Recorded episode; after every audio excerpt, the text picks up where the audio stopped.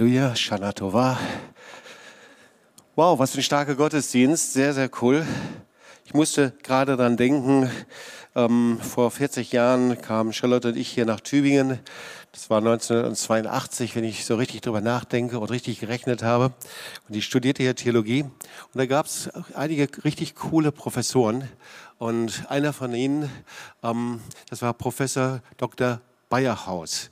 So, er war der Direktor des Missionstheologischen Instituts und ich hatte die Freude, an diesem äh, dort Seminare zu belegen. Und eines der Themen war natürlich Erweckungsgeschichte, neben vielen anderen. Und er ist ein sehr bekannter Evangelikaler, er war ein sehr bekannter evangelikaler Theologe, auch sehr bekannt hier in Tübingen. Wir hatten hinterher das Vorrecht, zwei Jahre lang mit ihm zusammen im Haus zu wohnen. Und ähm, so das Thema Erweckung, das begleitet uns eigentlich, seitdem wir im Reich Gottes sind, dienen, seitdem ich predige.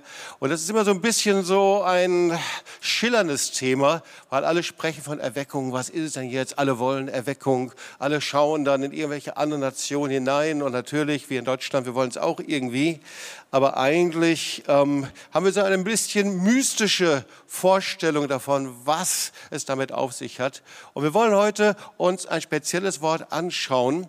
Und das hat etwas mit einer Redewendung zu tun. Also ich möchte jetzt mal versuchen, so zu beschreiben, wenn jemand zu dir hinkommt und ich glaube speziell bei der älteren Generation ist es, ich habe im ersten Gottesdienst festgestellt, die, älte, die jüngere Generation kennt das nicht so. Jemand möchte also zu dir und kommt zu dir hin und möchte Geld haben und sagt, könntest du mir 10.000 Euro schenken? Und dann antwortest du, ich bin doch nicht Krösus. Wer kennt diesen, dieses Sprichwort? Ich bin doch nicht Krösus. Ja, guck mal, wo die Hände oben sind und wo sie unten sind, ja. Genau, so ist es, ja. Ich bin doch nicht Krösus. So Krösus, das heißt, ich bin doch nicht so reich oder freigiebig wie Krösus. Und einige sagen und fragen, wer ist denn und was ist denn das, dieses Wort Krösus? So, Krösus war ein sagenumwobener Herrscher des kleinen asiatischen Königreichs Lydien. Das ist schon sehr, sehr lange her, aber er war richtig reich. Er war sagenumwoben, er hatte so viel Geld und Gold und er erwirtschaftete einen riesigen Gewinn und so, deswegen ist er ein Bild für viel Geld und für großen Wohlstand. Und er hatte so viel Gold, dass er dann zum Orakel von Delphi ging. Sagt euch das was? Das Orakel von Delphi. Und er überschüttete sie mit Geldgeschenken, dieses Orakel. Und das revanchierte sich und prophezeite dann über ihn und sagte, du wirst ein großes Reich zerstören. Und er dachte, super cool, ich werde also das persische Reich einnehmen können. Aber was passierte war, er überschritt die Grenze und dann zerstörte er, wie vorhergesagt, ein Reich, aber es war sein eigenes Reich. Ja. Dumm gelaufen, würde ich sagen. Also Krösus. Und du fragst dich, Jobs, was hat Krösus denn mit Erweckung zu tun? Und mit Bibeltext. Krösus war der Herrscher von Sardes. In Sardes ist eine Stadt, die wir kennen aus der Offenbarung. So, das sind die sieben Sendschreiben und da gibt es eben eine Stadt, die heißt Sardes und dort wurde eine Gemeinde gegründet und in dieser Stadt war tatsächlich Krösus der Herrscher. Und so kommen wir also von Krösus zu unserem Bibeltext in der Offenbarung 3, 1 bis 6. Und das möchte ich dir kurz vorlesen. Und dem Engel der Gemeinde in Sardes schreibe, das sagt der, welcher die sieben Geister Gottes und die sieben Sterne hat. Ich kenne deine Werke, du hast den Namen, dass du lebst und bist doch tot. Werde wach und stärke das Übrige das im Begriff steht zu sterben. Denn ich habe deine Werke nicht vollendet erfunden vor Gott. So denke nun daran, wie du empfangen und gehört hast, und bewahre es und tue Buße. Wenn du nun nicht wachst, so werde ich über dich kommen wie ein Dieb, und du wirst nicht erkennen, zu welcher Stunde ich über dich kommen werde. Doch du hast einige wenige Namen auch in Sardes, die ihre Kleider nicht befleckt haben und sie werden mit mir wandeln in weißen Kleidern, denn sie sind es wert. Wer überwindet, der wird mit weißen Kleidern bekleidet werden. Und ich will seinen Namen nicht auslöschen aus dem Buch des Lebens. Und ich werde seinen Namen bekennen vor meinem Vater und vor seinen Engeln. Wer ein Ohr hat, der höre, was der Geist den Gemeinden sagt. Ja, um diesen Text zu verstehen, und ich denke, viele von euch haben den Text schon mal gelesen, öfter gelesen. Wir wollen uns diesen Text etwas anders nähern, denn um diesen Text zu verstehen, sollten wir uns mit einem Begriff beschäftigen, nämlich mit dem Begriff Berufung. Und da gibt es manchmal Missverständnisse, denn dieses Wort Berufung, das hat im normalen säkularen Sinn immer etwas Elitäres, ja, berufen, die höhere Berufung, die man hat. Und gleichzeitig aber im christlichen Kontext wird dieses Wort manchmal nicht richtig verstanden. So die Frage ist eben Berufung und wir werden dann sehen, warum dieser Begriff so wichtig ist für unseren Text. So der Begriff berufen kommt oder ist eben aus dem hebräischen ähm, Wort kara. Und das hebräische Wort kara heißt rufen. Dieses einfache Wort, es wird jemand gerufen. Es wird jemand eingeladen. Es wird jemand einen Namen gegeben. Und so sehen wir das auch im Alten Testament. Gott ruft dich bei deinem Namen. Das ist das allererste, und wir haben hier drüben die Eröffnung und wir haben Mitarbeiter, wir nennen sie Besalels, die eine hervorragende Arbeit tun. Und das ist das erste Wort über Rufen und Berufen. Siehe, ich habe mit Namen berufen Besalel, den Sohn Uris, des Sohnes Hurs vom Stamme Judan. Also mit Namen berufen. Sag mal zu deinem Nachbarn, du bist mit deinem Namen gerufen worden. Und so lesen wir es auch in Jesaja 43, 1. Fürchte dich nicht, denn ich habe dich erlöst. Ich habe dich bei deinem Namen gerufen. So, also Berufung ist etwas Persönliches, ist nichts Allgemeines, sondern das geht dich ganz persönlich an. Unser Name ist kostbar, ist wertvoll, ist nicht austauschbar. Die Namen, die wir bekommen haben, die haben eine Gültigkeit beim lebendigen Gott. Und so wollen wir schauen, was Berufung ist. Erster Punkt, Israel ist berufen. Jesaja 49, 1. Da steht, der Herr hat mich berufen vom Mutterleib an. Er hat meines Namens gedacht. Der zweite Punkt, alle, die den Herrn anrufen, sind berufen. Ja, es ist also nicht irgendeine spezielle Gruppe oder Gruppierung, sondern Joel 3, Vers 5 steht, wer den Namen des Herrn anrufen wird, der soll errettet werden. Und bei den Entronnenen, die der Herr berufen hat oder berufen wird.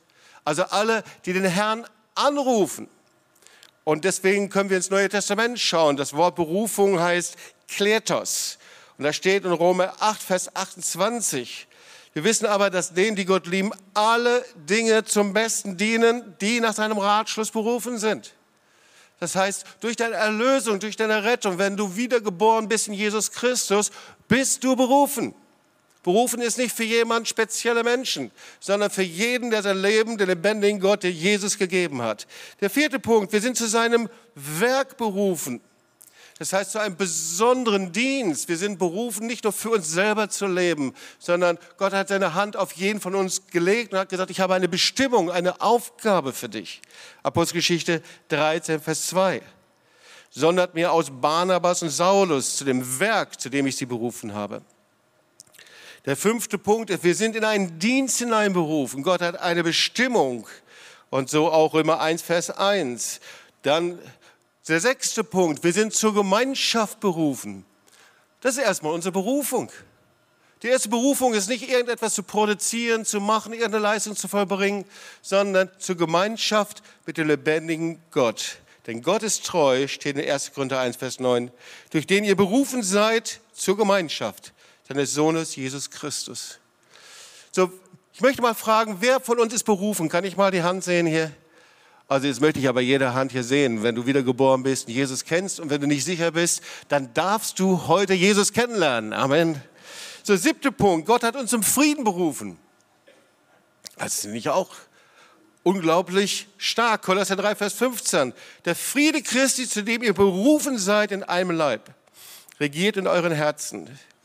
Ja, der Friede Gottes, der höher ist als alle Vernunft. Das Kennzeichen der Erlösung ist, ich habe Frieden mit Gott gefunden. Der achte Punkt ist, wir sind zur Freiheit berufen. Galater 5, Vers 13. Ihr aber, Brüder und Schwestern, seid zur Freiheit berufen. So, es gibt keinen Grund, wenn du wiedergeboren bist und Jesus nachfolgst, dass du in irgendeiner Art und Weise gebunden bist. Und auch wenn du Jesus noch nicht kennst, dann ist die gute Botschaft für dich, es gibt Freiheit für dein Leben. Es gibt Freiheit von Gebundenheit. Es gibt Freiheit von Sexsucht. Es gibt Freiheit von Drogen. Es gibt Freiheit von Pornografie. Es gibt Freiheit von Jetzorn. Es gibt Freiheit von Streitsucht. Es gibt Freiheit. Wir sind zur Freiheit berufen in Jesus Christus. Könnt ihr mal Amen sagen? Ja? Neunter Punkt. Wir sind zur Hoffnung berufen. Ihr Lieben, Berufung ist nicht so ein imaginäres Gebilde, was kommt oder nicht kommt. Wenn Gott sagt, ich habe dich gerufen und ich habe dich berufen, dann ist das die feste Zusage Gottes für unser Leben. Und so steht eben Epheser 1, Vers 18, und er gebe euch erleuchtete Augen des Herzens, damit ihr erkennt, zu welcher Hoffnung ihr von ihm berufen seid. Und dann, jetzt kommt der Nachsatz, der ist so hammerstark. Wie reich die Herrlichkeit des Erbes für die Heiligen ist. Weißt du, wie reich dein Erbe ist? Du bist zu einem Erbe berufen. Du musst nicht traurig sein, dass du keinen Erbonkel hast. Du musst nicht traurig sein, dass du kein schwäbisches Häusle erbst. Du musst nicht traurig sein, dass du kein dickes Bankkonto hast und dir nicht die Millionen irgendjemand zuschiebt, sondern sag mal, ich bin Erbe in Jesus Christus. Das reiche Erbe gehört mir. Halleluja. Wow. Yep, wir sind zur Heiligung berufen. 1. Thessalonicher 4, Vers 7. Denn Gott hat uns nicht berufen zur Unreinheit, sondern zur Heiligung. Ja, wir sind nicht die Heiligen der letzten Tage, sondern die Heiligung ist, dass wir in das Bild Christi verwandelt werden bis zu Ende unseres Lebens. Und ihr Lieben, die gute Botschaft ist, das hört nicht auf. Amen. So, elfter Punkt. Wir sollen in der Berufung so leben, dass Gott geehrt wird. Huh, ja. Berufung heißt, dass mein Leben so ausgerichtet ist, so unterschiedlich wir sind, so ähm, wie wir immer auch leben. Wir haben eine gemeinsame Richtung, nämlich, dass durch unser Leben Gott geehrt wird. Stimmt das, José? Ja? Unser Leben soll durch Gott geehrt werden. Er soll sichtbar werden. So, wir sind nicht die Traurigkeit und die sauertöpfischen Christen und die Zitronenbeiß-Christen. Wir sind nicht die Murr-Christen, wir sind nicht die, ähm, keine Ahnung, wie auch immer, ja. Sag mal zu deinem Nachbarn, so bist du ganz und gar nicht, ja. Du bist dazu berufen, Gott zu ehren. Wir sind berufen, Segen zu ehren, zu erben. 1. Petrus 3, Vers 9. Denn Gott hat euch dazu berufen, steht da, seinen Segen zu empfangen. Und wir sind zum Hochzeitsmahl des Lammes berufen. Und da merken wir auf einmal, die Berufung bekommt auf einmal etwas in die Zukunft. Ja? Nicht etwas Vergangenes, nicht etwas, was wir empfangen haben, sondern es geht Richtung Zukunft. Und jetzt kommt ein wichtiger Punkt, denn die Berufung ist nicht wie ein Komet, der mich trifft und dann ist es da, nicht wie ein Fluidum um mich herum, wie eine Aura, sondern Berufung ist etwas, und jetzt kommen wir zu dem wichtigen Punkt, wo ich darauf hinaus will, was wir ergreifen müssen. Okay? 1 Timotheus 6, Vers 12. Kämpfe den guten Kampf des Glaubens, ergreife das ewige Leben, wozu du berufen bist. Das heißt, da gibt es etwas, was ich ergreifen muss, diese Berufung, und wo ich auch kämpfen muss.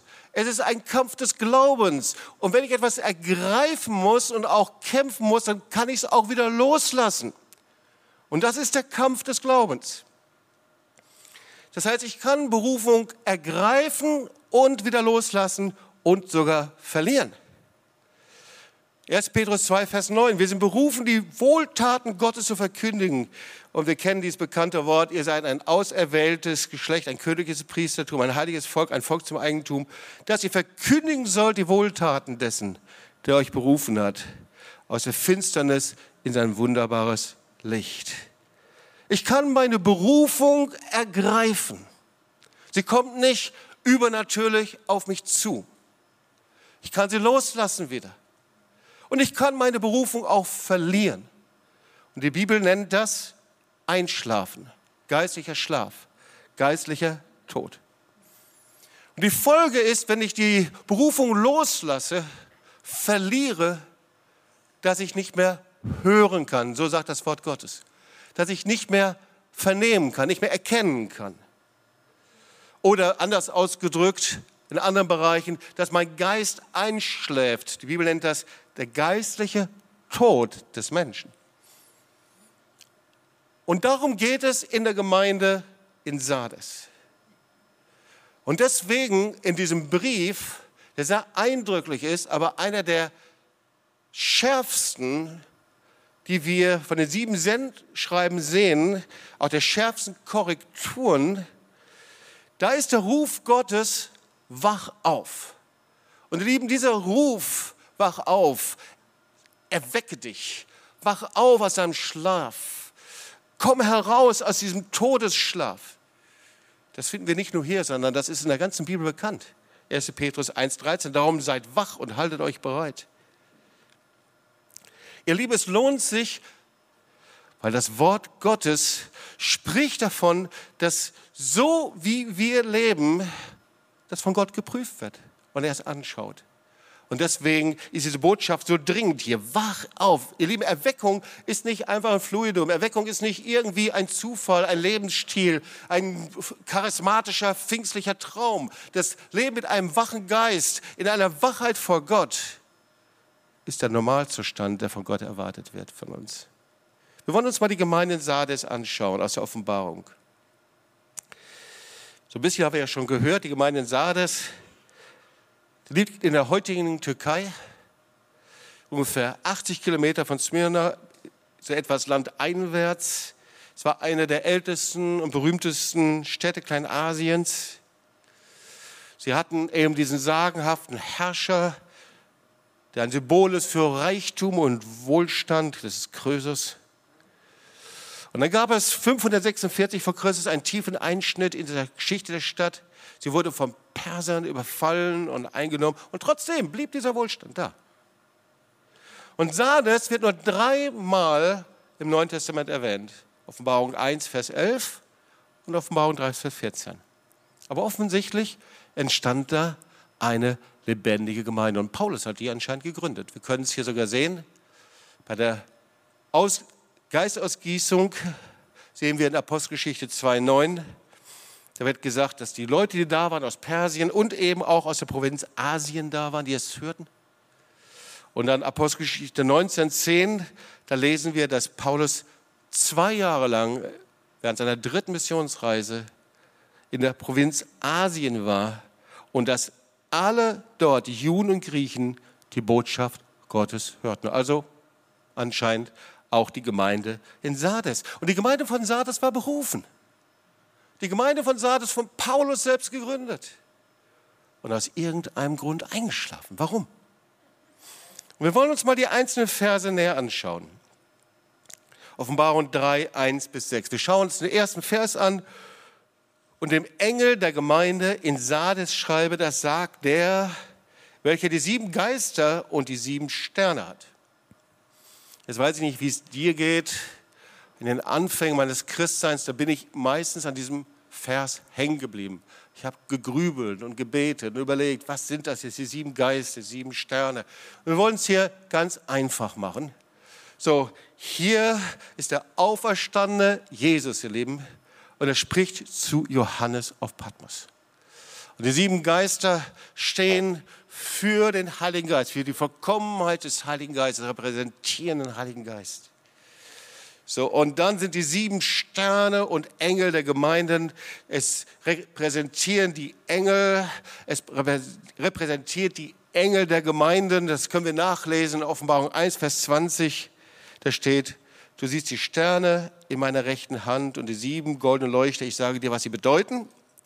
Die sieben Sterne sind die Engel der sieben Gemeinden die sieben Leuchter sind die Gemeinden. Also sehr einfach Jesus spricht der Auferstande, Jesus spricht der Kraft und Salbe des Heiligen Geistes zu Johannes. Und das Erste, was er sagt, ich kenne deine Werke. Werke, Ergon ist das griechische Wort.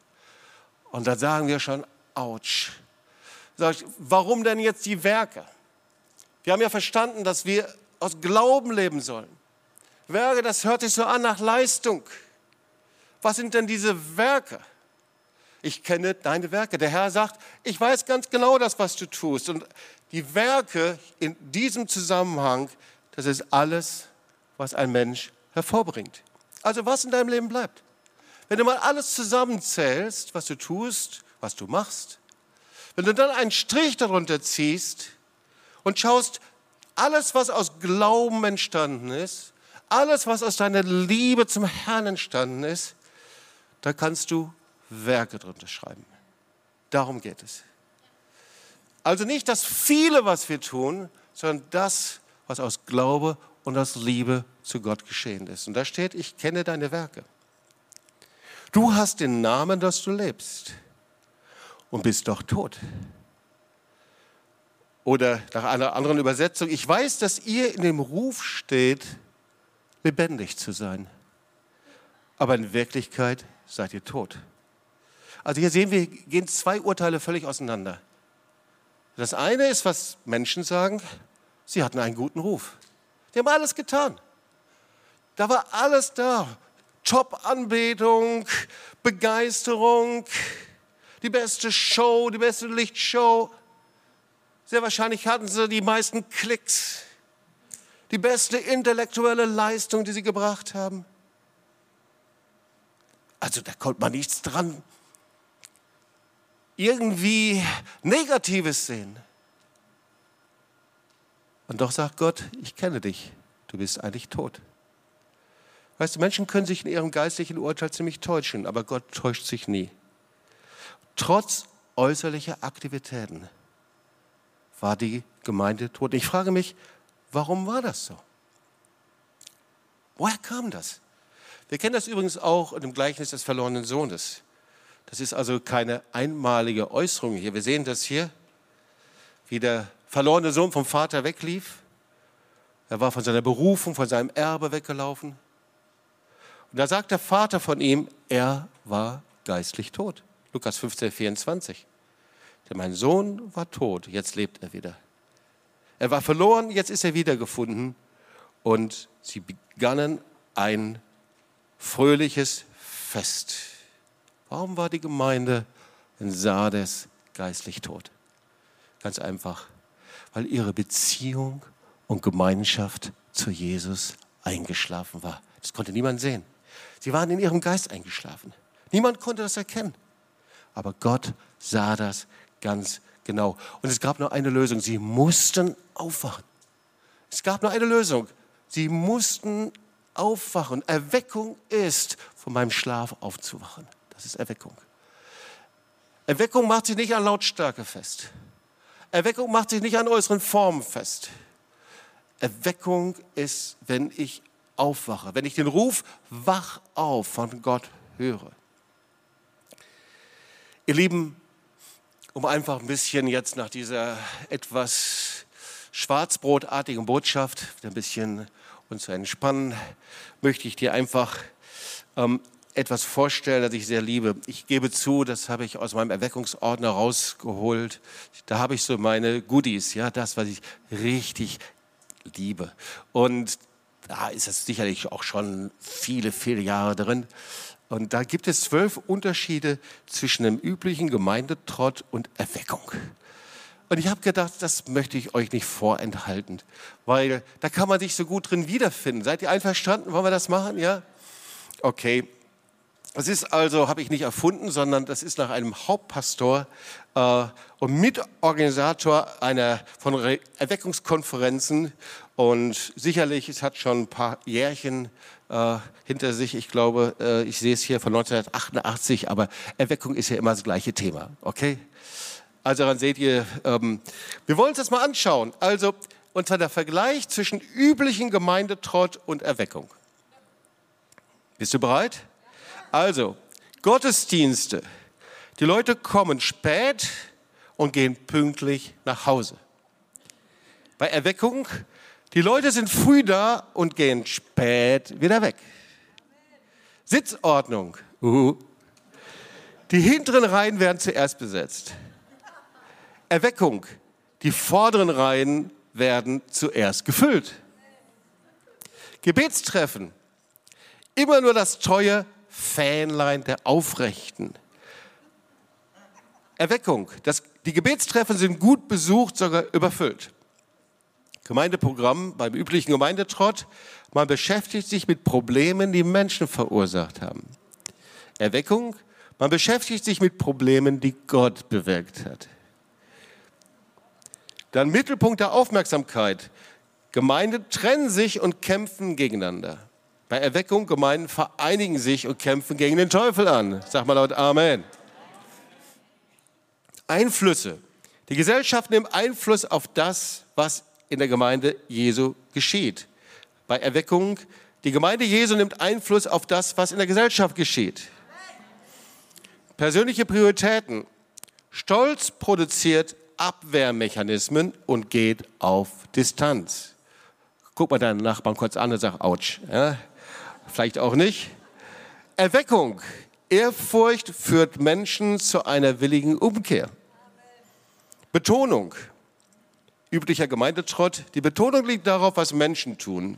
Erweckung, die Betonung liegt auf dem, was Gott tut. Priorität des geistlichen Dienstes. Die Priorität ist die eigene Gemeinde beim Gemeindetrott. Erweckung, die Priorität ist, Menschen für Jesus zu gewinnen. Gottesdienstmethoden. Üblicher Gemeindetrott. Die Methoden verändern die Botschaft. Erweckung, die Botschaft verändert die Methoden. Die letzten beiden Trends beim Gemeindetrott, das Neueste ist das Beste. Erweckung, die Glaubensgrundlagen und die ersten Werke werden wieder als Wichtigstes erkannt. Und jetzt, jetzt wird es ganz, ganz interessant hier. Okay. Also im ersten Gottesdienst, da kam dann der, der größte Applaus dann, ja. Üblicher Gemeindetrott, Musik. Die Lieder sind kompliziert und eigentlich mehr für Spezialisten geschrieben. Und Erweckung, die Lieder sind einfach und können von allen gesungen werden. Yes, come on. Ich sehe schon die nächsten Gebetstreffen und Anbetungsteams hier. Okay. Okay, wir gehen nochmal zur Gemeinde Sardes zurück. Vers 1b. Du hast den Namen, dass du lebst und bist doch tot. Also, sie lebten ein Scheinchristsein. Sie schienen lebendig zu sein, aber sie waren in ihrer Beziehung geistlich eingeschlafen. Und niemand merkt es. Und ich habe vor vielen Jahren eine Predigt gehalten, und das würde hier gut hinpassen, und zwar über den Club der geteilten Herzen. Die Gemeinde Sardes gehörte dazu, zu dem Club der geteilten Herzen. Sie hatten ein geteiltes Herz, das war ihr Problem. Ein geteiltes Herz merkt man nicht so. Ein geteiltes Herz ist, wenn man in der Anbetung ist, im Gottesdienst, bei der Predigt, wenn ich diene, wenn ich draußen arbeite, egal was ich mache und was ich tue, aber mein Herz von anderen Dingen als vom lebendigen Gott gefangen ist. Und deswegen kommt der zweite Vers, werde wach und stärke das andere, das schon sterben wollte, denn ich habe deine Werke nicht als vollkommen befunden vor meinem Gott. Dieser Vers ist nicht so ganz einfach. Ich will ihn auch versuchen zu erklären wache auf und stärke, was bei euch noch lebendig ist, sagt die Hoffnung für alle, denn ich sehe, dass deine Taten vor Gott nicht bestehen können. Das heißt ja, dass wenn wir vor Gott stehen, der Herr anschaut, nicht wie viel wir gemacht haben, sondern mit welcher Haltung wir es gemacht haben. Ob wir es aus ganzem Herzen, aus ganzer Liebe, aus ganzer Hingabe, ob wir es aus Glauben getan haben, was daraus entstanden ist. Und da wollen wir uns nochmal die Stadt Sardes anschauen. Ich hatte ja gesagt, in der Stadt, da gab es eine Burg, eine uneinnehmbare Zitadelle, so sagt man. Und erstaunlicherweise wurde diese Zitadelle zweimal erobert. Einmal 546 vor Christus von Persen, dann Persern, dann 218 vor Christus von Antiochus dem Großen aber unter merkwürdigen Umständen erobert. Weil eigentlich war sie uneinnehmbar. Aber der Grund war, dass die Besatzung schlief. Und sie hatten in ihrer Überheblichkeit zweimal, liegen ja wirklich mehrere hundert Jahre dazwischen, keine Wachen aufgestellt keine Waffen aufgestellt. Das heißt, sie waren so überheblich, so überzeugt von sich, dass sie eingenommen wurden. Und daher kommt das Wort, sie kamen wie der Dieb in der Nacht und sie überraschten die Bewohner. Manche Ausleger denken sogar, dass Jesus dieses Wort, dieses Bild genommen hat. Sie kamen wie ein Dieb in der Nacht. Und so sehen wir jetzt drei Gründe, warum die Gemeinde von Sardes eingeschlafen ist. Der erste Grund ist Selbsttäuschung. Sie waren so von sich selbst eingenommen. Und ihr Lieben, so ist das auch bei uns hier, ob das in Tübingen oder wo auch anders. Wir täuschen uns selbst. Wir denken, es ist recht so. Wir, ein Zeichen dieser Täuschung und Selbsttäuschung ist, dass wir nicht für uns hören, sondern für andere hören. Dass wir nicht in Bewegung kommen durch das, was Gott zu uns sagt. Und so war es bei ihnen selber auch. Ein anderes Beispiel ist der Untergang der Titanic. Obwohl unten ein rieses Loch reingerissen wurde und es klar war, dass dieser Dampfer untergehen würde, feierten sie noch auf dem Deck Partys. Selbsttäuschung, Verdrängung. Die waren von sich selbst eingenommen. So wie ich sehe und mache, so wird es schon recht sein. Das war der erste Fehler. Der zweite Grund war Anpassung. Erstaunlicherweise erleben wir und lesen wir nirgendwo, dass die Gemeinde von Sardes irgendwie Konflikte gehabt hat. Dass da, keine, da war keine Verfolgung. Da wurde kein Druck auf die Gemeinde ausgeübt. Und weder die politischen Instanzen der Römer und Griecher haben in irgendeiner Art und Weise die Gemeinde bedrängt. Sardes war eine Gemeinde, die nirgendwo aneckte. Alle sprachen positiv von ihr. Es war das Bild einer harmlosen Gemeinde, die unfähig war, zwischen dem Frieden Gottes und der Totenstille, in der sie waren, zu unterscheiden. Man kann das so sagen, sie war das Bild einer angepassten Gemeinde. Und ich würde das auf heute übertragen. Wir sind so schnell in diesem Modus der Anpassung. Ich habe letzten Sonntag über das verwässerte Evangelium gesprochen. Und dann Produkt einer angepassten Gemeinde ist ein verwässertes Evangelium. Und hier sehen wir, wie die Gemeinde abstirbt. Da waren nur noch wenige, die lebten. Der dritte Grund war Halbherzigkeit. Und jetzt kommen wir nochmal zu diesem Wort, das wir uns anschauen wollten. Da steht, ich habe deine Werke nicht als vollkommen befunden vor meinem Gott. Und sehr wahrscheinlich reagierst du ähnlich, wie ich zuerst reagiert habe. Das kann doch nicht sein. Da kriege ich Stress. Warum soll ich denn vollkommen sein? Das kriege ich nicht hin. Das ist doch Gesetz. Ich soll das alles machen und tun, vollkommen sein. Aber schau erst mal genau hin, was damit gemeint ist. Was hier vollkommen heißt. Hier steht, ich habe deine Werke nicht gefunden. Die griechische Bedeutung ist, ich habe es nicht vorgefunden. Das ist so wie ein Untersuchungsrichter, der sich etwas anschaut, prüft und überprüft. Und so sieht der Herr unsere Taten an, das, was wir tun, unser Leben. Das Wort Gottes sagt, dass jeder von uns irgendwann mal vor Gott, dem Richter, stehen wird. Und er schaut das an, wie wir gelebt haben. Und er schaut an, was aus Liebe und aus Glaube gekommen ist. Er schaut nicht die Quantität an, nicht die Masse, die Größe, sondern er schaut, wie wir es getan haben, wie unser Herz war. Und so heißt es, nicht vollkommen. Jedes Wort ist, und das ist das, was Jesus zu der Gemeinde sagt. Es hat den Anschein, dass alles stimmt bei dir. Du gehst überall hin. Da ist Liebe, Geduld, vielleicht sogar Dienst, Hingabe, Gebet, alles da. Aber da ist etwas, es entspricht nicht meinen vollkommenen Willen. Und was ist das? Schau mal, die Liebe Gottes ist immer 100 Prozent. Niemals 98, auch nicht 99 Prozent.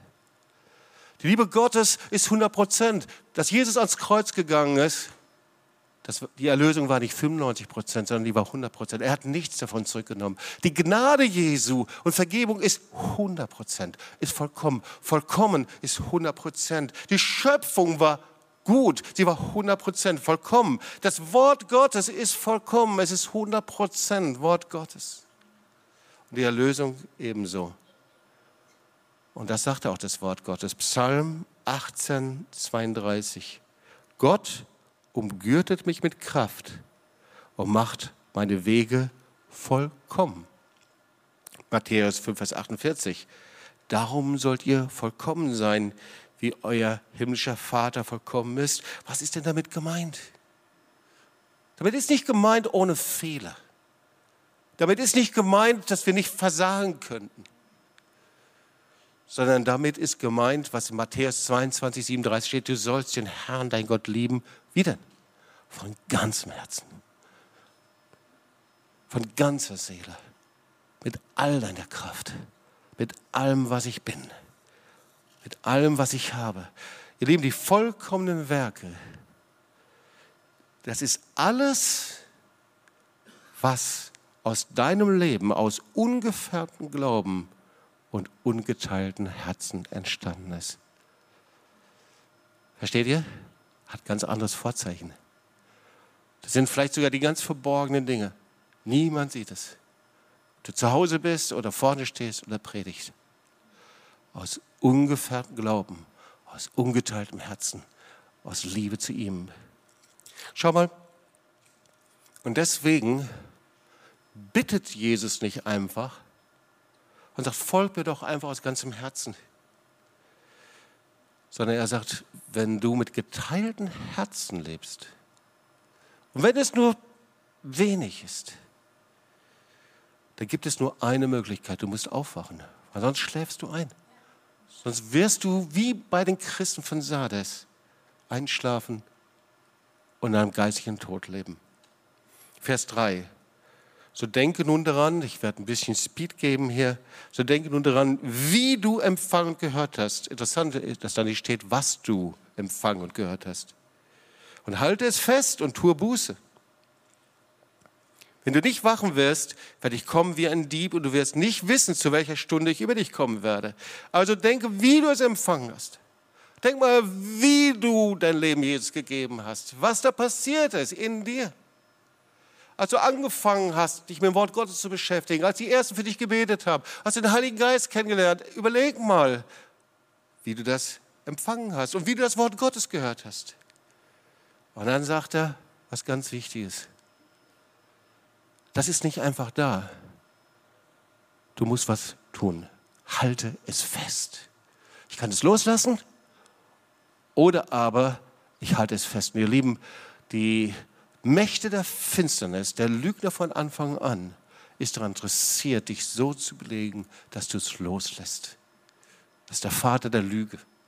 Er will nur eins, dass Kinder Gottes ihre höchste Berufung, Erlösung loslassen. Aber er schafft es nicht. Sag mal zu deinem Nachbarn, aber er schafft es nicht. Amen. Ich überspringe jetzt Vers 4, gehe da sehr schnell, weil das die gute Botschaft, es waren einige in Sardes, die ihre Kleider nicht besudelt haben. Der größte Teil von ihnen war eingeschlafen. Einige waren da noch, die lebten. Die Bibel sagt, sie hatten weiße Kleider an. Und dann kommen wir zu Vers 5. Wer überwindet, soll mit weißen Kleidern angetan werden. Und ich werde seinen Namen nicht austilgen aus dem Buch des Lebens. Ich will seinen Namen bekennen vor meinem Vater und vor seinen Engeln.